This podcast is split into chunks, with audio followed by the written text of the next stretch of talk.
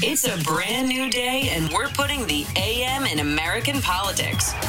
We've seen the darkness of division and despair and are now jumping into the light of a bright path forward. Progress is here, and we're sharing its story with you, for you, all with the help of Signal Boost. Now, here are your hosts, Zerlina Maxwell and Jess McIntosh.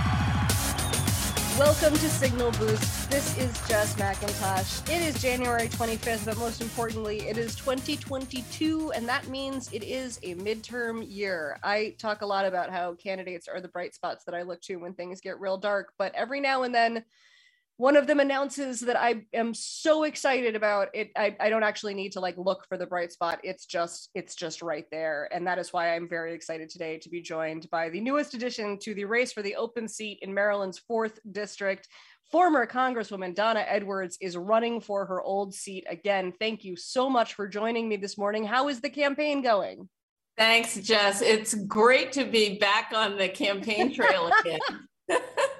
um, it's really exciting. I mean, both, um, you know, a message for my congressional district and for the country. Uh, and I feel really good about the decision to run to regain uh, the seat that I held for five terms. You know, nobody's entitled uh, to a seat. So it really is a campaign. It really is about running and connecting with voters.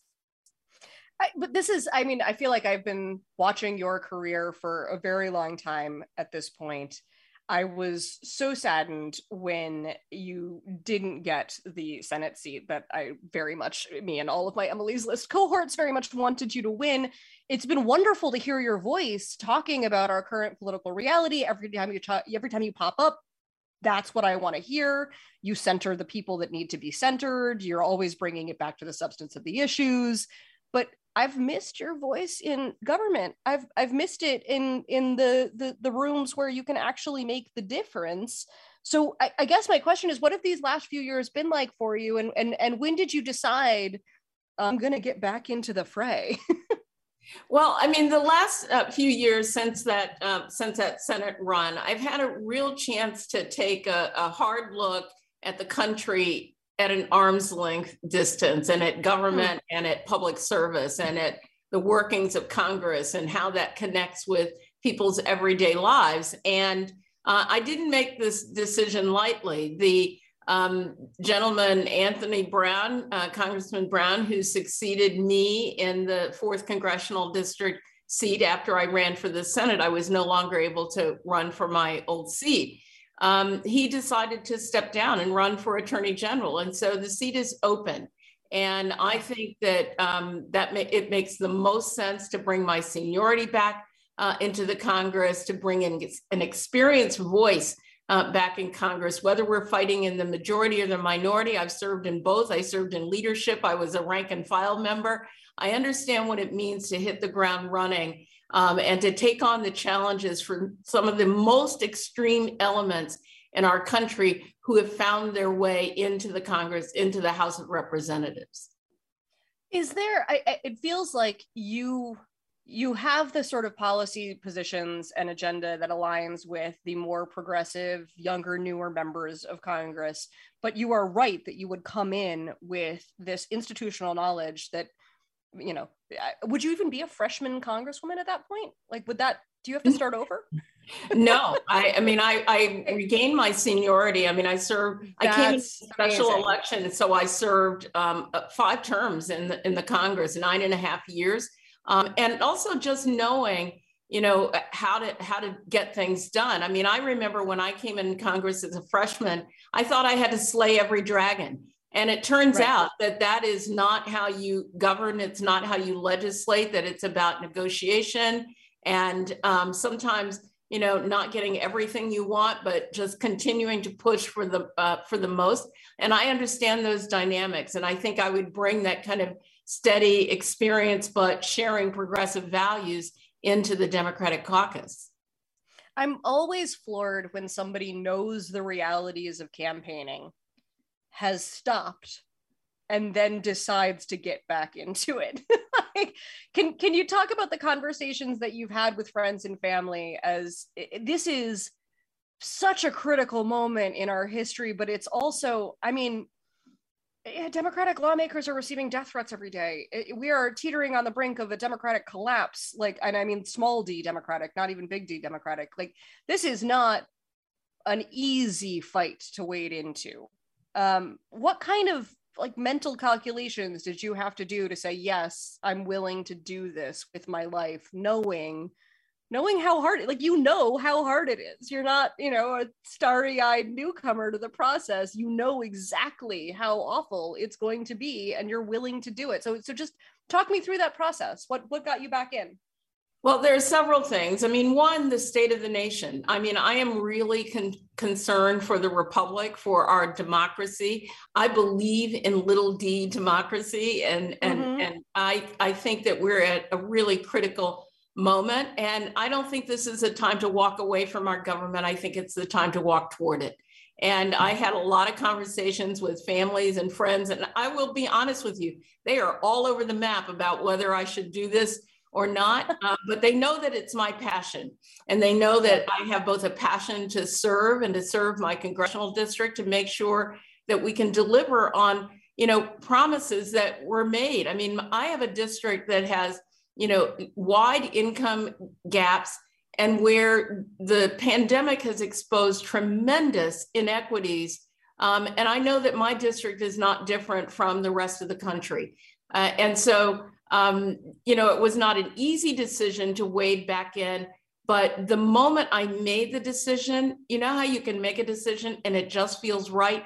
This mm-hmm. just feels like the right thing to do at the right moment. And I've ta- had a lot of conversations with my former colleagues about this who, to a one, yeah. have been enthusiastic about my coming back into the Congress. Even though you'll have to work with or, or at least near uh, like Jim Jordan and Mo Brooks and Marjorie Taylor Greene and Madison Cawthorn. Like that's that's where I have the like, really? You want to do that? Thank you for wanting to do that. But how will you approach working? I mean, Republicans were pretty awful the last time you were in Congress. I'm not going to pretend that they were good; they weren't. Um, but this is a new breed. How how are you going to approach working in a chamber that has been so traumatized by January 6th and continues to have people who were supportive of the insurrection serving in it? Yeah, I mean, I think this is the this is the big challenge, but again, I don't think that this is a fight for our republic that you walk away from. Um, yeah. I think you walk toward it. And look, I served with uh, with Jim Jordan. In fact, he's in my class, um, and so I do know him, and I, I know his antics. And I've been observing Congress and the House of Representatives over the last um, few years since I've been out. And I know that it's a toxic environment. And I talk to my former colleagues, and they tell me about the toxicity. There are members of Congress who've announced their retirements because yeah. of the trauma of January 6th. And so I feel like I owe it to them and to the to the country um, to stand in their stead, uh, to go back there and fight the and fight the good fat fight. And I am not. I believe that Democrats can win the majority, can retain the majority in 2022. I am not a naysayer. I look at these districts that are nominating some of the wackiest of the wacky and I mm-hmm. think that independent voters and Democrats are going to join together and reject um, those those folks and retain the leadership that I think is really important in the majority. I, I want to ask you about your road trip because you you put out a campaign video to announce your your run that highlighted this three month, 12,000 mile road trip that you took in 2017 um, to learn more about the country under Donald Trump. So, so talk a little bit about that experience and how it informed your decision to get back in. Wow. Well, you know, after I, I uh, came out of Congress in January of 2017, and I was exhausted. We had been through a, a horrific election. I was really mm-hmm. supportive and had been on the campaign trail with uh, with Hillary Clinton, um, trying to get her elected to president. And um, I was exhausted. And so uh, I had long wanted to drive across the country. I've done those road trips before, tent camping with my son, but mm-hmm. I wanted an RV. And so I got in an RV. I borrowed one from a friend, actually. And I thought I'd be out there for two weeks. And then two weeks turned into a month. And then it was three months. Actually, it was a little bit over over three months on the road. and I would stop in campgrounds, and campgrounds are really interesting places. I mean, people come, they come from all over and um, have they conversations are. with them. My grandparents owned a campground briefly, and I remember that.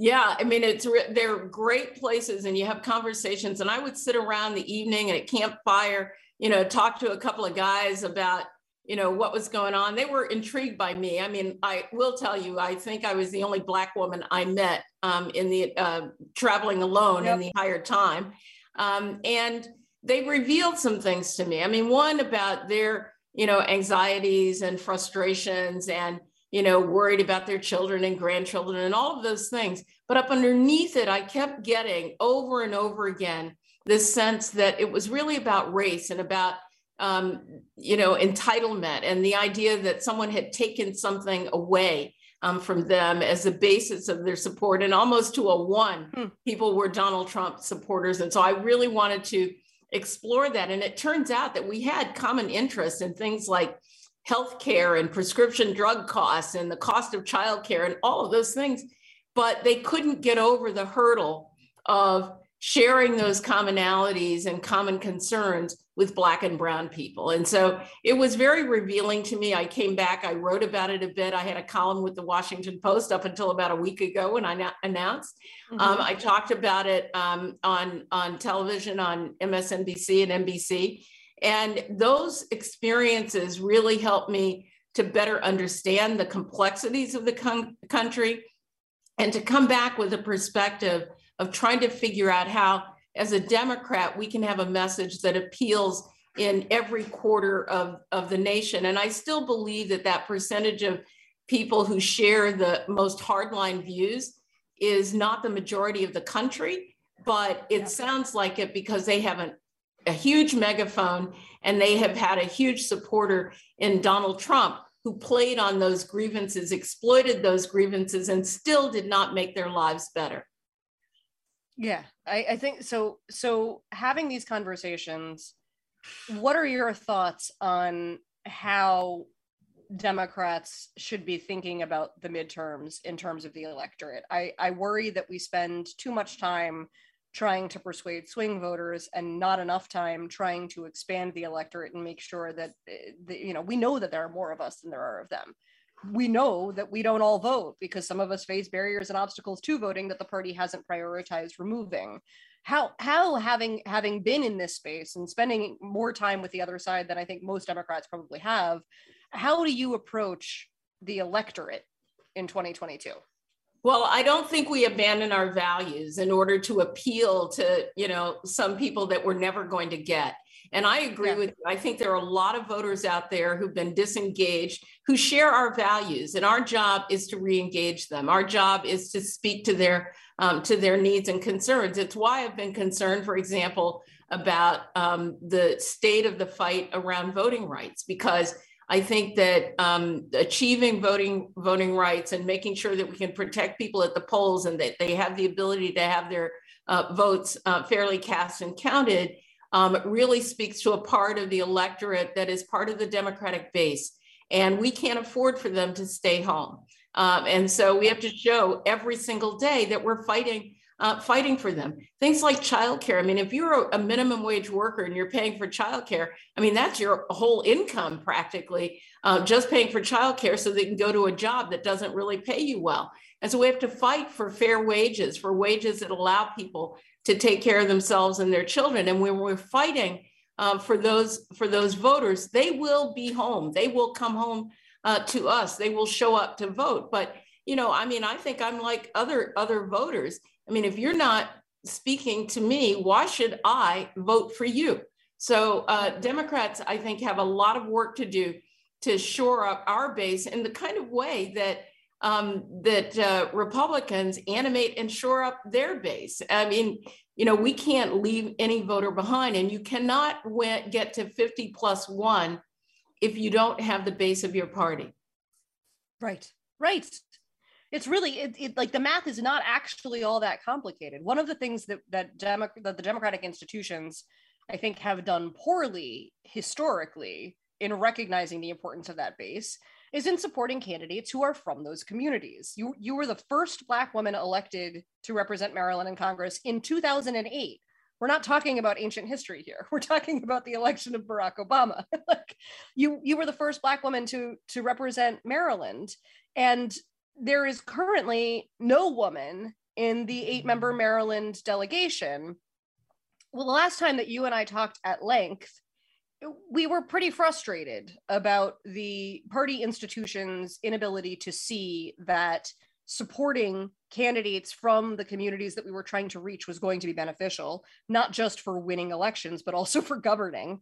Um, do you think that that has changed in any way? I feel like the, the, the classes are getting more diverse. I feel like I'm seeing more women running. Is that happening in spite of the democratic institutions recognition that they are good candidates and worthy of holding office or has that started to crack a little bit and are they starting to get it well in 2016 after i lost the senate race i caught a lot of flack for statements that i made after the election um, saying that the democratic party had to do better i mean we had you were 100% correct to you do were, better correct that day. You are correct today. The flack was because people don't like looking at their own shortcomings. All right, I'm sorry. Continue. No, that's all right because I think that what happened after 2016 was 2018.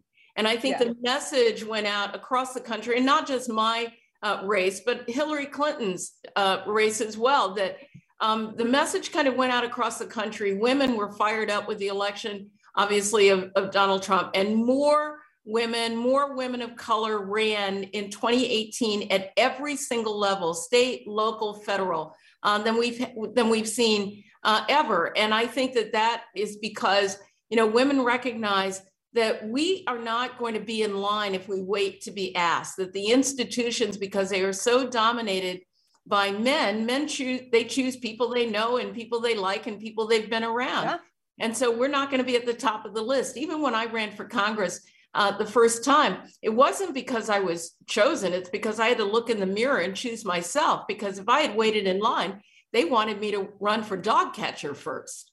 Um, right. So, you know, I do, I do think some things have changed. If you look at uh, at least the Democratic side of the aisle in Congress now, it is refreshing to see so many uh, women, so many women of color, such diversity of experience uh, in the Congress, but it's still not 50%.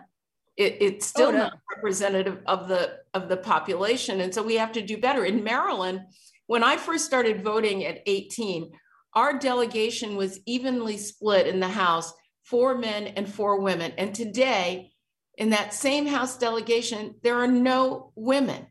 Uh, and so I do think that my voice is unique and that it would add something uh, to the table. And it's like Shirley Chisholm said, if you're if you don't have a seat at the table, bring a folding chair. And I'm bringing my folding chair to this race.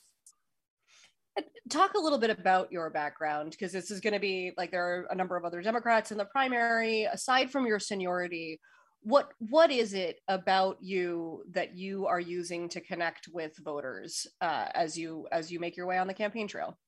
Well, I think uh, many of the voters in this district, which I've represented pretty much every part of the district at some point, um, even through redistricting, um, right. that they know me. They know that um, I raised my son largely on my own, that I put myself through law school, undergraduate school at Wake Forest University, law school at the University of New Hampshire, and uh, and that I've been a public interest advocate my in, my entire life, um, organizing first for Public Citizen, and then um, founding the National Network to End Domestic Violence to um, really be at the center of passing the Violence Against Women Act in 1994. Um, so voters know me, and they know my experience in Congress. Uh, delivering for them. I served on the Transportation and Infrastructure Committee, and right now because of the passage of the bipartisan infrastructure bill, that means a lot of resources are going to be coming back to states and localities. And I want to make sure that I can deliver uh, for our congressional district where transportation and infrastructure needs are really huge. And I know the ins and outs of that. I served on that committee for the entirety of the time that I was in Congress. Um, uh, long before I, I, did those things, I was a um, an analyst and systems engineer for uh, Lockheed working in the space program. And so I bring a lot of experience on, you know, both the left side and the right side of my brain to being uh, to being in the in the Congress. And so I want to use those tools and use the tools that I learned as part of uh, Speaker Pelosi's leadership team to make sure that we can really deliver both for my district and for the American people. So, when you're talking to folks around your district, what are the issues that come up the most, and what are you going to be most fired up to work on when and if you return to Congress? Well, I think people are concerned about um, the pace of their wages keeping up with inflation. I mean, I think that is a, a concern that's not just shared in my district, but across the country. And so they want they want wages that enable them to meet their own responsibilities. Uh, they want to make sure that they you know have a future that is that is healthy where you know childcare and healthcare are readily available in our community um, one of the things that the pandemic exposed in the county that i live in is that we have a severe shortage of doctors and nurses who can provide care and so this is at the top of the agenda prescription drug costs where you know people are paying tremendous amounts for um, drugs that have been on the market for years, for example, for insulin, but um, you know, still cost an arm and a leg.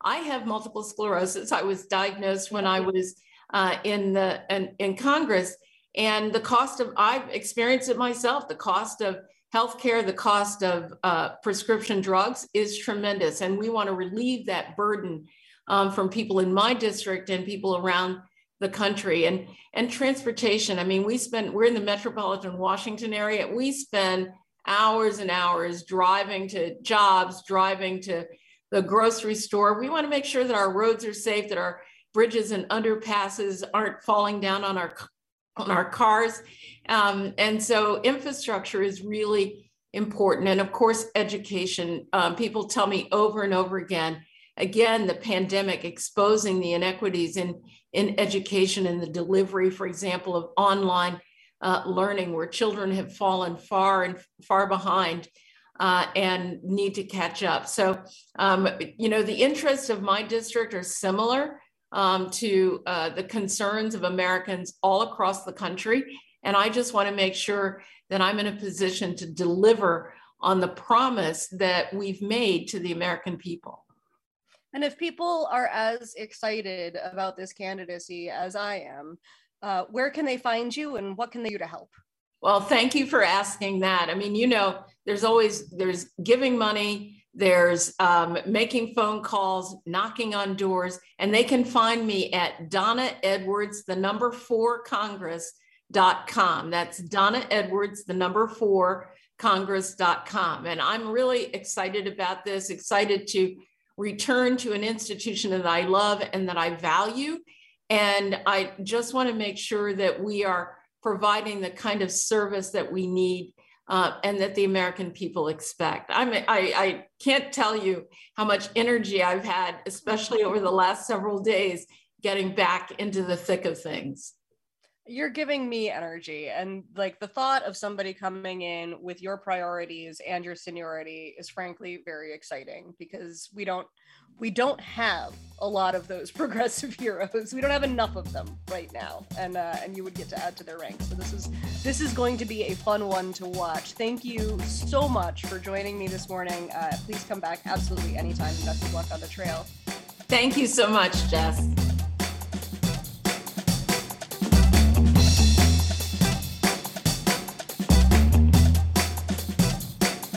We'll be back tomorrow with another Signal Boost podcast. Thanks for listening.